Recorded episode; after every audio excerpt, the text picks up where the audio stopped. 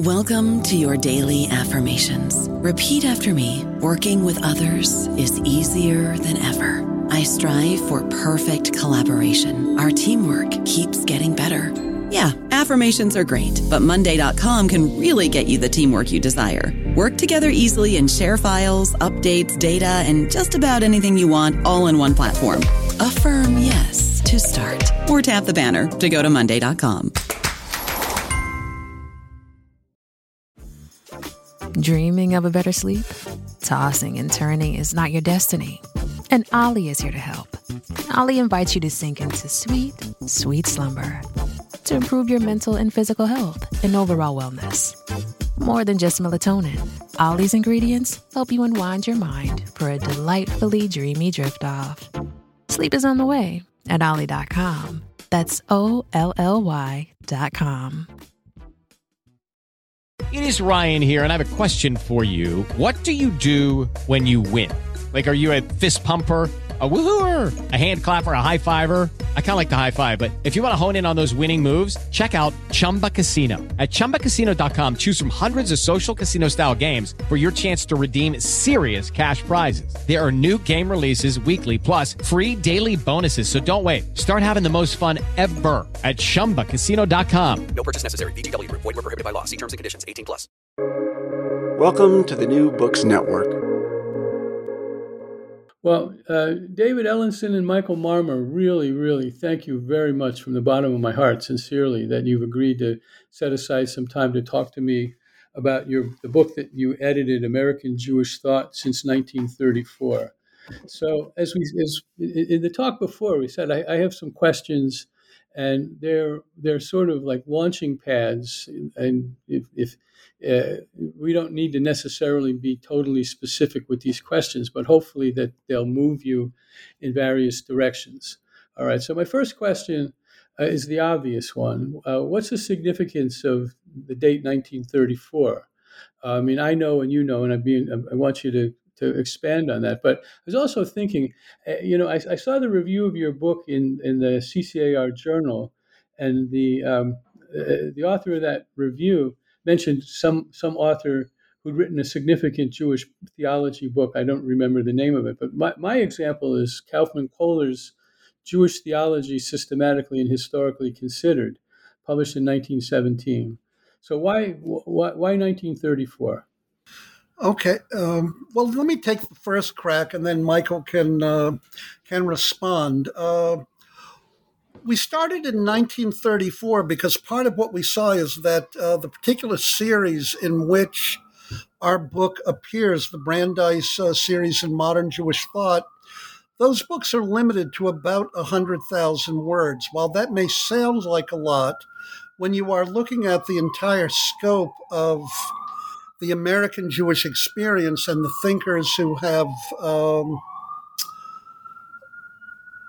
the thinkers who have been significant, we were really quite limited. And we saw early on, and we mentioned this in the introduction to the book, that we made a decision to simply try to deal with American Jewish thought over the last 100 years.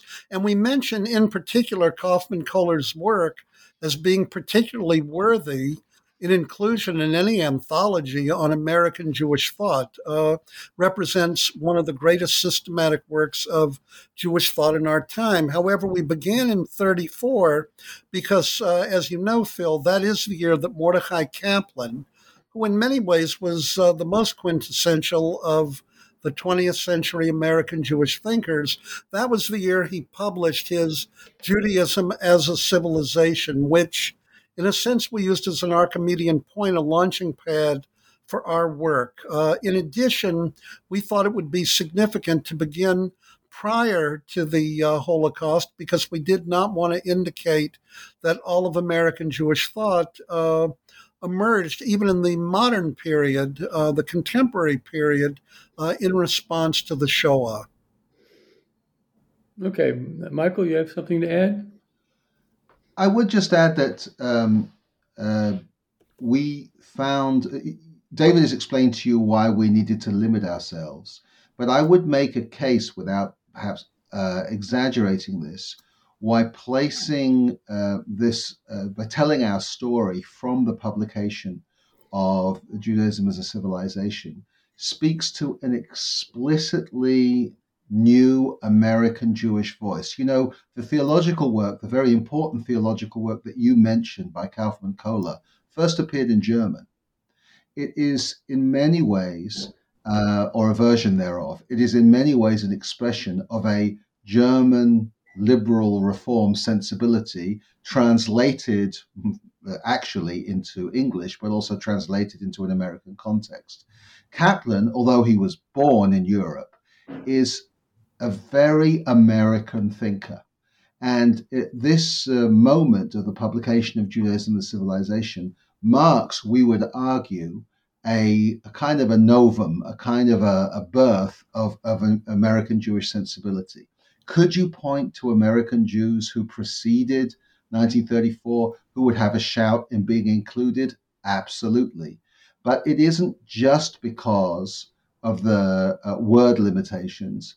The other thing I would want to underline from what David said is that setting this up as a response to disaster and Holocaust and all the rest of it by pitching it from 1945 would also have missed something significant from our perspective. We didn't want to tell a story in which all of contemporary American Jewish thought is about the traumas and dramas of events in the 20th century.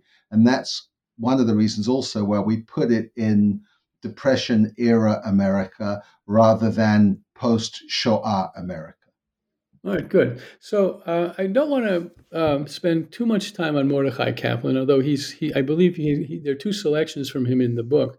But David, if I got you right, you said that Judaism as a Civilization is the quintessential work of American Jewish thought, or words like that, but you use the word quintessential. So I don't think we can move on in this discussion until one or both of you say something a little more specific about why that's so. What is it about Judaism as a Civilization that's so American?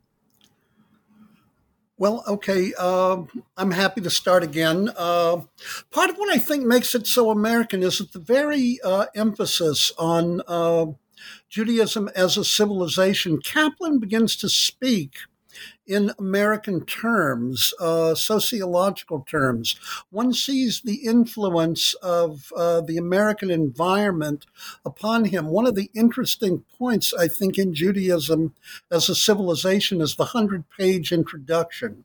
Namely, Kaplan wrote what is probably one of the best essays ever written, if one looks at the first 100 pages or so in that way, that explains the situation in which American Judaism, or modern Judaism in the West in general, and American Judaism in particular, found itself with the change in the theological beliefs that had classically undergirded classical rabbinic faith, with the emergence of a community that was voluntaristic and not coercive, that had lost its legal moorings as a separate corporation and civilization. Kaplan speaks in a highly pronounced American idiom in responding to all of these changes. In addition, the pragmatism of Dewey finds a significant expression in Kaplan. For all of these reasons, I see this book as a particularly, in quotes, as Michael said, an American book. And for that reason, I think it was an appropriate springboard for a work on American Judaism over the past 90 years. Okay. Michael, do you want to add something to that? There's nothing... I could say it in an English accent, but David said it well. Okay, excuse me. All right, let me see the next question. Well, you kind of answered this, but I hope you think it's worth kind of going around to this question, and that's why only American Jewish thought. Why not Jewish thought in general, or American and Israeli Jewish thought? because, you know, America is not the only place where there have been significant contributions to Jewish thought, especially in Israel, but other places as well. I'll jump in there. Look, the short answer to your question was this was a brief that David received initially from our publisher. It wasn't something that we dreamt up, and there's no claim, there's no implicit claim here that American Jewish thought has some exclusive right to be of interest. In fact, in the same series, the Brandeis series, there's an excellent anthology of French Jewish thought, which shows how varied and how interesting a range of different, you know, approaches to Jewish thought, Jewish philosophy have been.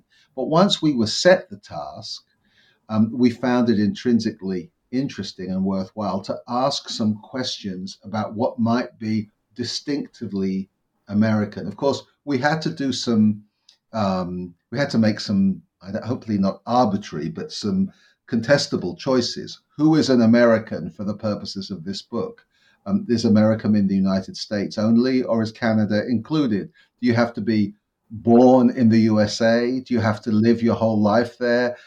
Presumably, it's not enough just to have, you know, been in passing in one of the airport lounges. So, and you'll see a number of people in the book. You know, George Steiner is not primarily thought of as an American Jewish thinker.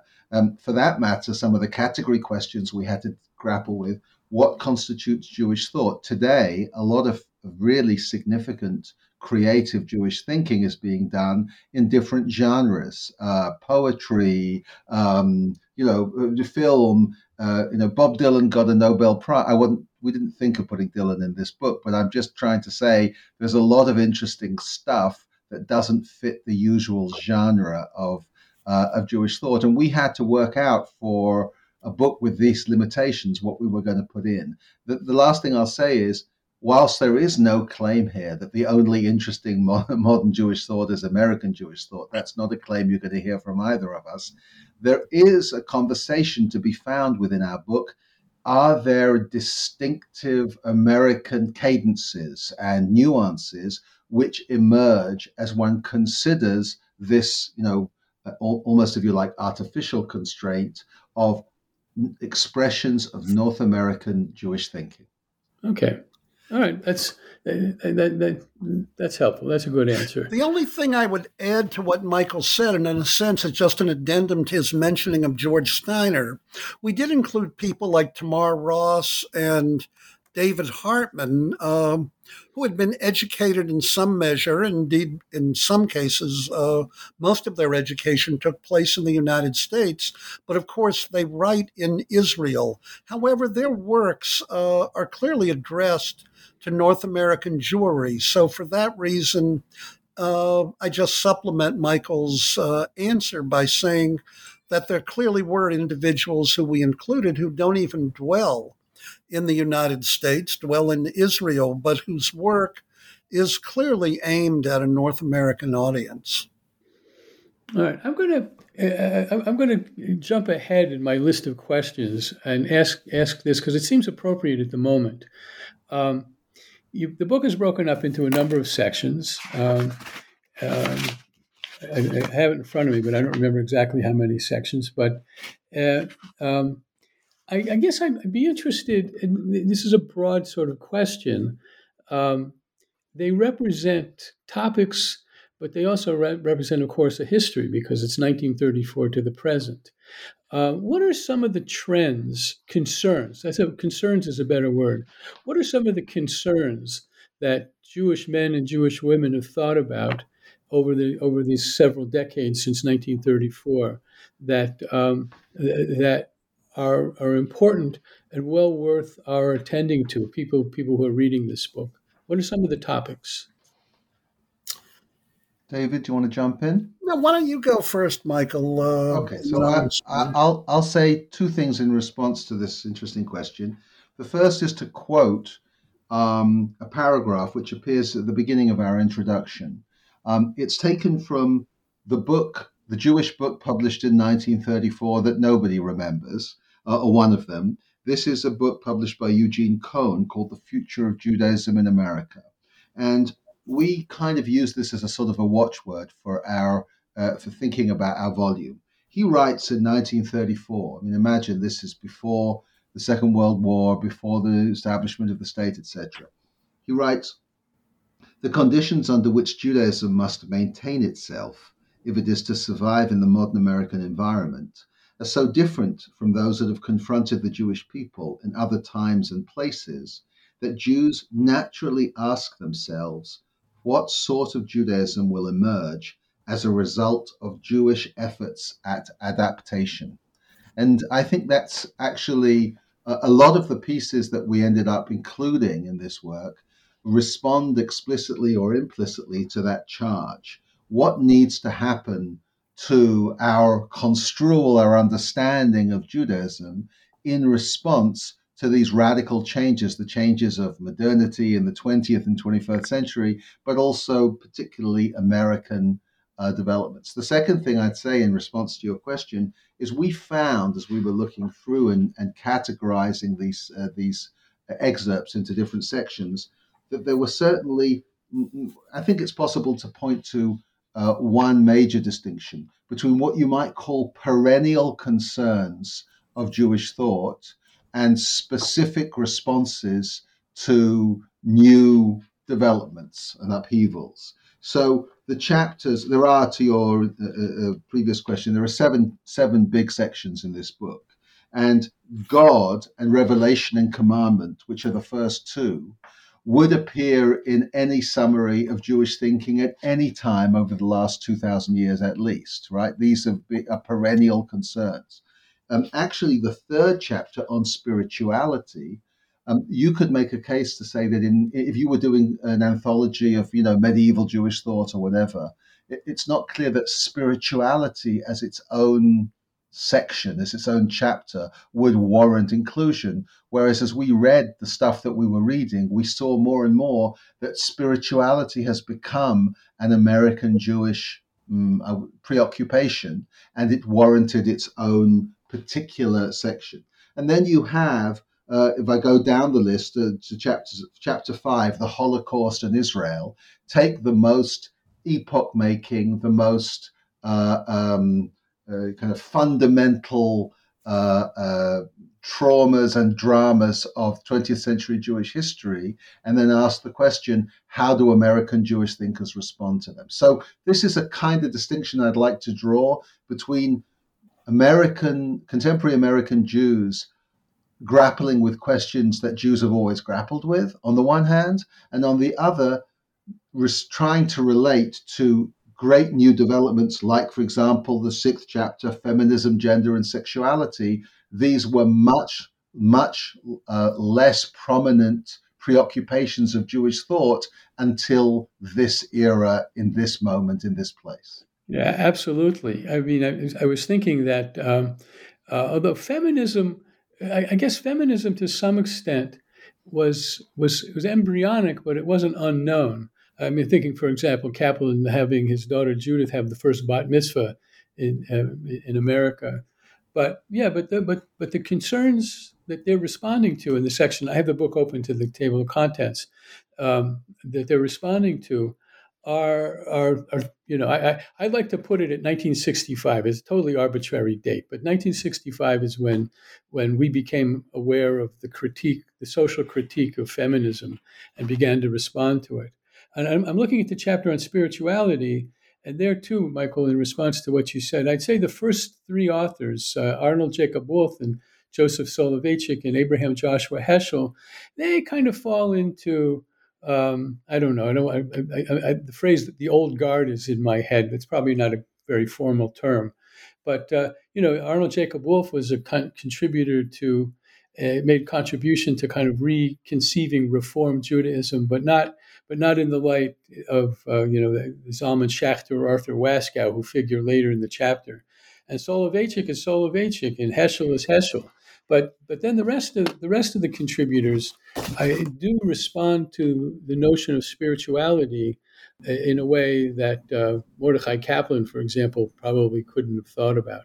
Now, David, I wondered if you had anything you wanted to add. No, I mean, I would simply follow up on what both of you have been saying. It's interesting in the spirituality section, the essay that we include by Arnold Jacob Wolf was included as I'm going to call it in quotation marks, a kind of contra or anti position. You'll note that it's even entitled Against Spirituality, and his bête noire, as it were, is Zalman Schachter. He's quite critical of him and the way in which he characterizes, or one might even say caricatures, his approach. And then, of course, we brought in other thinkers, really, from the most part, over the last 20 to 30 years. And it, by the way, reflects the urgency and prominence with which spirituality has been treated at our own moment. By the way, I would add, we did not think there would be necessarily a separate section on spirituality when we first conceptualized the book, but we just saw, of course, how much writing there had been in this area, specifically self-identifying in this way. I'd add that in relationship to the chapter on the Holocaust in Israel, and I want to be clear when I say this, Zionism emerges, and the idea of Hakamat Medinat Yisrael, the establishment of the State of Israel, is of course completely separate from the Holocaust, historical and temporal linkages aside. But one of the things we noted was that in American Jewish thought, particularly of the last 70 years, the two are completely linked to one another. In other words, Mignut L'Shevach, we move from the devastating genocide of the Holocaust and the destruction of our people to the emergence of the State of Israel. And the two are linked in the thoughts of virtually every Jewish thinker who we explored in the post-Holocaust world. And in that sense, we often tried to begin each of our sections with an essay that serves, in a sense, as an introduction to what will follow. And in this sense, we use Neusner to... and an essay that Jacob Neusner had written about the role of the Judaism of destruction and redemption represented by the twin epoch-making events, to quote Michael, of the Shoah and the establishment of the State of Israel, as a kind of framework for the essays that would follow. Finally, the last point I'd make, not about the feminism, gender, and sexuality section, but... the section about peoplehood. Kaplan, of course, is the one who coined this term in opposition to a term like nationalism at the end of, and during the 1940s. And it's interesting here again to see the evolution of how this term has come to be employed. And we conclude that section with an essay by Noam Pianko, who questions the utility of this concept of Jewish peoplehood in an era like our own, where the notion that we are one, of course, comes to be questioned in ways that may not have been prevalent in the world I grew up in the United States in the 50s and 60s. The last point I'd make here in this regard, and I'm not sure it's completely germane to the question you asked, but it's a question that I think about. We did try in this book to present as much as possible what I'm going to call dyads. That is to say, in the peoplehood section, you have someone like Michael Wyschogrod, who talks about Judaism as corporeal, bodily election, and focuses on the issue or the symbol of circumcision as embodying that quite literally. In other words, Judaism becomes literally incarnate, enfleshed through the covenant of circumcision. And then we'll have, for example, an essay by Judith Plaskow, who is directly critical of Wyschogrod for precisely that reason, from her feminist perspective. The last line here I would mention is that when you want to talk about the impact of the contemporaneous moment, we had initially thought that we would entitle the section on feminism, gender, and sexuality as feminism. But quite frankly, in discussions, in particular with my children, they all explained to me why that was completely inadequate today, and that gender and sexuality had to be included in this section. It may have been that the impact of feminism led to gender and sexuality types of concerns. But in our day, the fuller treatment of the category demanded this kind of title for this section as opposed to the more limited one of feminism. Yeah. I wanted to say two things real quick. One, just about Arnold Jacob Wolf. I knew him a little bit, not terribly well, but I met him a couple of times. And I brought him in as a scholar when I was a Hillel director at Michigan State University. And I knew him as a smart, pretty nice guy, but could be really cantankerous. And man, when I read that essay, I could just hear his voice. It was pure Arnold Jacob Wolf. The other thing is about peoplehood, and I don't want to go off onto a long sidebar about this, but, peoplehood is a construct. I mean, you pointed out, it was constructed, in the 30s, and it's been a very useful term for joining the Jewish people into one, strange and disparate body, but wherever we are, whatever we do, whatever we think, whatever we say, we're all Jews, But I also think you go back to the 19th century when the ghetto walls fell and liberal Judaism was born and Jews were becoming citizens of this country or that country. Peoplehood it wasn't on the agenda. Jews behaved like Jews pretty much because the things that are pulling us apart now weren't pulling Jews apart. There were other things pulling Jews apart, but not like now. But it's a concept that's really less than a century old, and I like it. So hopefully it'll have some, it'll survive into the future. But there are people who are critical of it. So my next question, let's see. I'm going to skip question number 3 because we kind of covered it. We were talking a little bit about this before we started recording. So I'm going to ask you while we're recording to talk a bit about the process that you went through, sifting through all the candidates for inclusion in the book. And, some of the decisions you had to make, and not necessarily about particular individuals, but about the process and how easy or difficult it was. I imagine it was very difficult. Well, it was challenging and interesting to try and boil down. We were very struck, I think, both of us, because we spent a good deal of time reading a lot of different kinds of American Jewish thought, and we were struck by the range, the depth, and the quality. There are all sorts of conversations out there about how creative and impactful the American Jewish experience has been, not now from a sociological or an economic point of view, but from the point of view of its what has been creatively produced.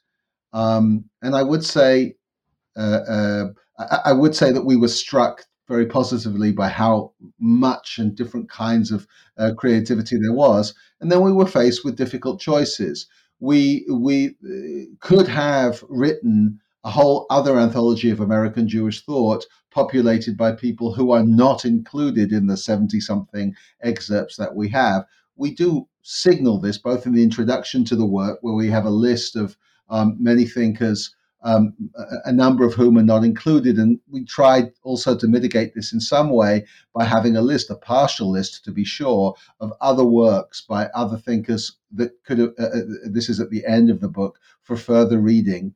But to be fair, there's a lot of great and interesting American Jewish thought out there. We looked as much as possible for representative pieces that spoke in a pithy kind of a way to points we were interested in bringing out there into the fore. We hope this is a book that can be that one can learn from and get a kind of a sense of the range of ideas to be found out there in the American Jewish conversation. I can't tell you that there was some kind of magical formula by which we decided this one yes and this one no. What David referred to earlier as this kind of dyadic approach, where we could find a piece that was clearly and sometimes even explicitly in conversation with another piece, we for pedagogic reasons, were quite moved to bring that couple of sources in, because again, everybody has different learning styles. For me, at least, to be able to look at point and counterpoint, it's a useful way of picking up an idea. So I don't know if that answers your question. A lot of the process was spent, meals were consumed, telephone conversations were had, and there was kind of a haggling as to who would be in and who would be out. I don't know about you, but I'm very busy and I don't have a lot of time to cook. That's why I subscribe to Factor. Eating better is easy with Factor's delicious, ready-to-eat meals. Every fresh, never frozen meal is chef-crafted, dietitian approved, and ready to go in just 2 minutes. You'll have over 35 different options to choose from every week, including Calorie Smart, Protein Plus, and Keto. These are 2-minute meals. Factor meals are ready to eat and heat, so there's no prepping, cooking, or cleanup needed. They're flexible for your schedule. Get as much or as little as you need by choosing your meals every week. Factor is the perfect solution if you're looking for fast, premium options with no cooking required. Sign up and save. We've done the math, and this is important. Factor is less expensive than takeout, and every meal is dietitian approved to be nutritious and delicious. Head to FactorMeals.com/NBN50 and use code NBN50 to get 50% off. That's code NBN50 at FactorMeals.com/NBN50 to get 50% off. Yeah, this dyadic content, I mean, for example, thinking in the section on the Holocaust in Israel, so we have Judith Butler, of course, the cultural critic and feminist theorist, who certainly takes a rather anti-Zionist kind of posture in her writings. We have a selection of hers, and then we have Ruth Weiss, who certainly has a different attitude towards Israel and questions of Jewish power, or Peter Beinart and the editors of Commentary, who also don't completely agree in relationship to issues on Israel. The only thing I'd add substantively to what Michael said, the editors of the series asked us to not only include familiar voices, in other words, Heschel, Soloveitchik, Kaplan, of course, one would absolutely expect Rachel Adler, Judith Plaskow, Susanna Heschel, all of these people very well known, and one would anticipate that they would be in a work of this type. On the other hand, we try in this book to indicate that there is an ongoing effervescence and vitality to American Jewish thought, that it's not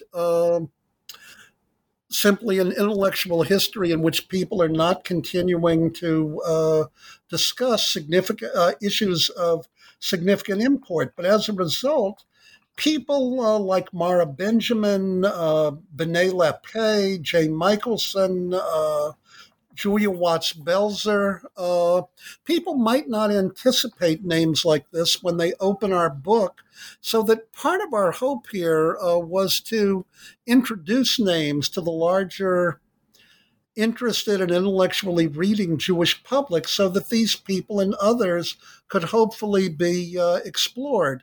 I will say on a personal level, as someone like you, Phil, who lives often in the 19th century in terms of most of my scholarship and work, writing a book of this type and deciding in the end who could and who was and who was not to be included has a personal valence that is simply not true in the 19th century. Namely, over the last 50 years, I know a lot of the thinkers personally who are mentioned in this book and others who, as Michael indicated, we list both in the introduction to the work and the conclusion. We took almost 3 years to produce this book. We went through literally thousands and thousands of writings.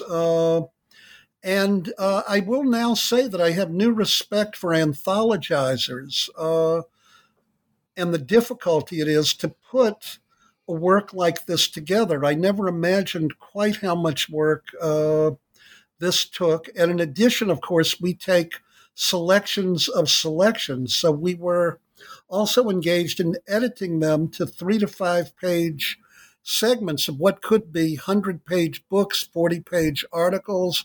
And we hope we captured the essence of the arguments that people put forth. But we're aware that this is an enterprise that took some degree of audacity, or to use that familiar term chutzpah, to put it together in this way. But we hope that we have produced a useful pedagogic volume for that reason. The last word I'd say is virtually anyone who would critique us for not including X, Y, or Z is probably correct, and an argument could be made to include them. The issue would be then, who would you omit from the book, given what were the constraints of size? Yeah, you had a word limit. I will say, and this crossed my mind. Well, I've noticed it from my study of the book, but it crossed my mind a few minutes ago. I think what Michael was saying is that I think for the most part, to the extent that I'm familiar with the thinkers who you bring in, that the selections that you're able to pull out of their work, whether it's a book or an article, you do a pretty good job of honing in on what's essential.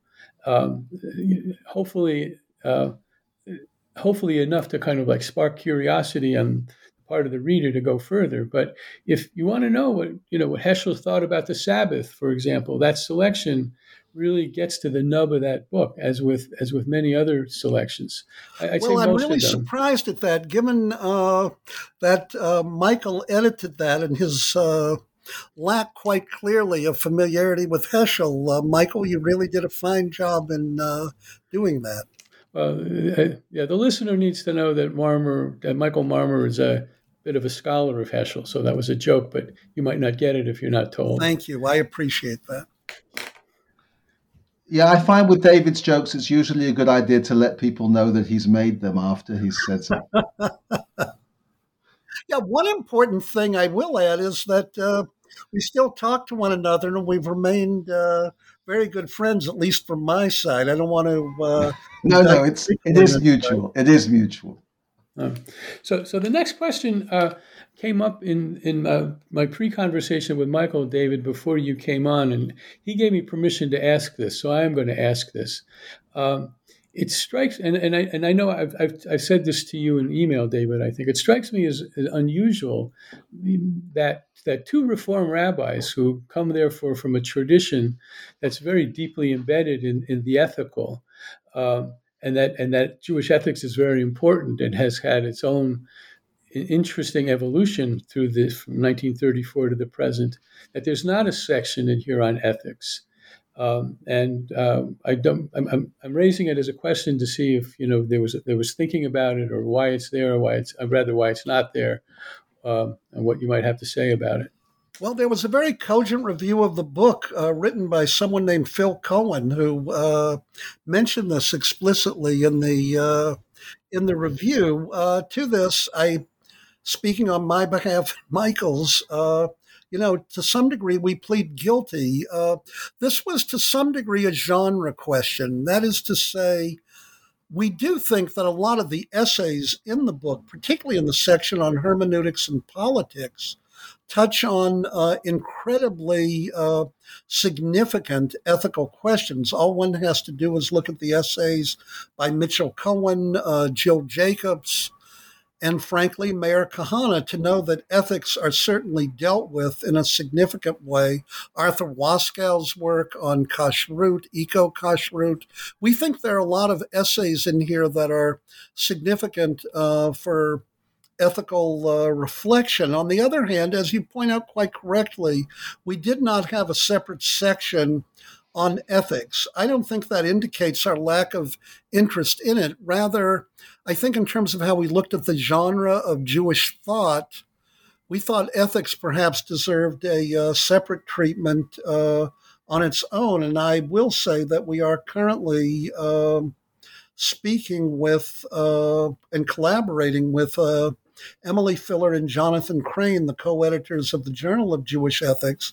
We hope in a couple of years, perhaps, to produce a volume dealing specifically with Jewish ethics, but it did not make the cut as, in quotes, a separate category in this book. Michael, you want to add? I'll just mention, Phil, that we were very struck by your very cogent critique, and it came from a couple of other directions. Let me just mention one other category that might have warranted its own section and doesn't have, and that we heard that from a number of very highly regarded colleagues, and that is the whole area of interreligious discourse and dialogue. I mean, again, if you think about distinctive contemporary North American Jewish concerns, then the encounter with the other, one thinks of the work of Yitz Greenberg in this regard and many others. And again, you won't hear from us some attempt to defend our selections as the only possible way that one could put this together. And anybody and everybody who feels that they could do it better is warmly invited to do so. I must admit that I am, every time I hear one of these critiques, I think, wow, they got a good point. In the case of ethics, I mean, what we did with regard to interreligious dialogue is there's an extended footnote at some point in the book where we point people to all sorts of writing and reading on this that they may want to look into. In the case of Jewish ethics, I think what David said is quite right. We did sprinkle the book with some ethical pieces that have a clear ethical concern. But yes, this whole area of Jewish ethics may warrant its own distinct treatment, and we're actually thinking about that and working towards that right now. Okay, well, thank you. Let's see. Sorry for the delay here. I'm just looking what I want to bring up next because we got time maybe for one more question. You both know that I write science fiction. Got one book out, and I'm working on the next one. So this is a kind of a science fiction-y type question. We're well aware that people like Heschel and Kaplan continue to receive a great deal of scholarly attention. The recent Heschel biography by Julian Zelizer in the Yale University Press series, for example, Yale University Jewish Lives series, or the release of Mordecai Kaplan's voluminous diaries. So this is a purely hypothetical question, and you can feel free to punt on this if you like. But when your intellectual successors published the Anthology of American Jewish Thought since 2020, who among them do you think, among the contemporary thinkers, who do you think will work? Who will appear there? Who's the new Heschel or Kaplan or Soloveitchik? And if you feel free to punt, but I'm wondering who you think is currently doing really interesting work and thought and is in the book. I would. I'll start the bidding, and again, it's a great question. Of course, the attempts to say what the coming trends are going to be. I can't help but remember that Milton Steinberg was convinced that whether I'm now blanking for a moment, but Will Herberg was the Jewish thinker for the ages and the person who best represented the zeitgeist and so forth. And Will Herberg, who is included in our volume, has not had the kind of the last few decades of not being kind to reading and thinking about his work. So these predictions are always dangerous. I'm going to mention Mara Benjamin, who we include at the end of our Revelation and Commandment section. I think that her work, both scholarship on, but also creative theology about new directions, new ways of thinking and talking about God and commandment, I would be fairly confident that our intellectual successors would include her and others of her caliber who are producing fascinating stuff right now. Yeah, I would really agree with Michael. I think some of the most exciting work is being done by feminist thinkers. I think there is a great deal of effervescence there.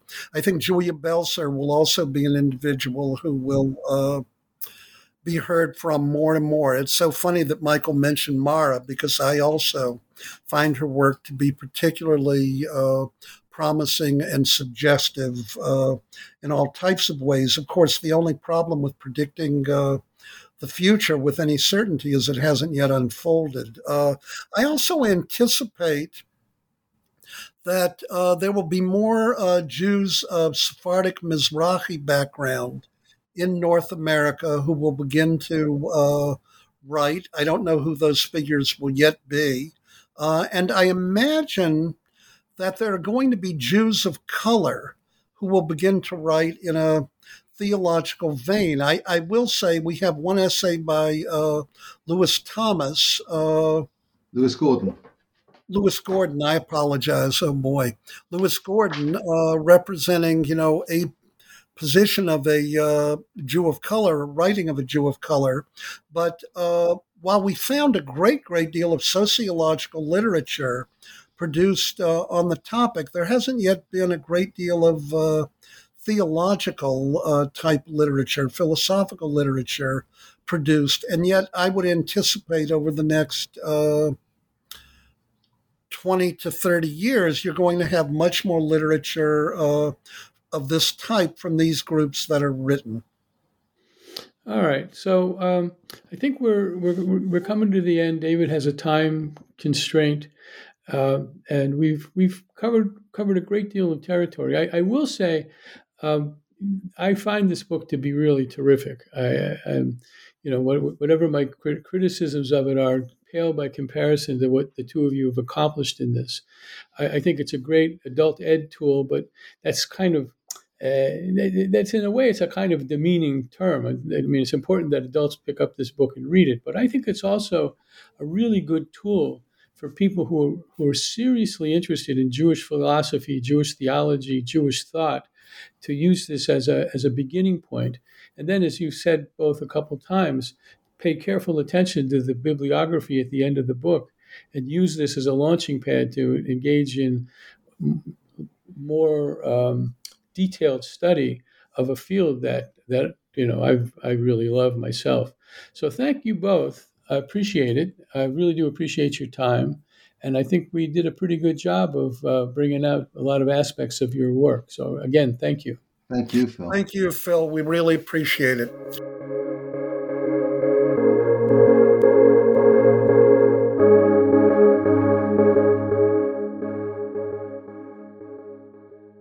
Judy was boring. Hello. Then Judy discovered Chumbacasino.com. It's my little escape. Now Judy's the life of the party. Oh, baby, mama's bringing home the bacon. Whoa, take it easy, Judy. The Chumba life is for everybody. So go to Chumbacasino.com and play over 100 casino-style games. Join today and play for free for your chance to redeem some serious prizes. Chumbacasino.com. No purchase necessary. Void where prohibited by law. 18+ terms and conditions apply. See website for details.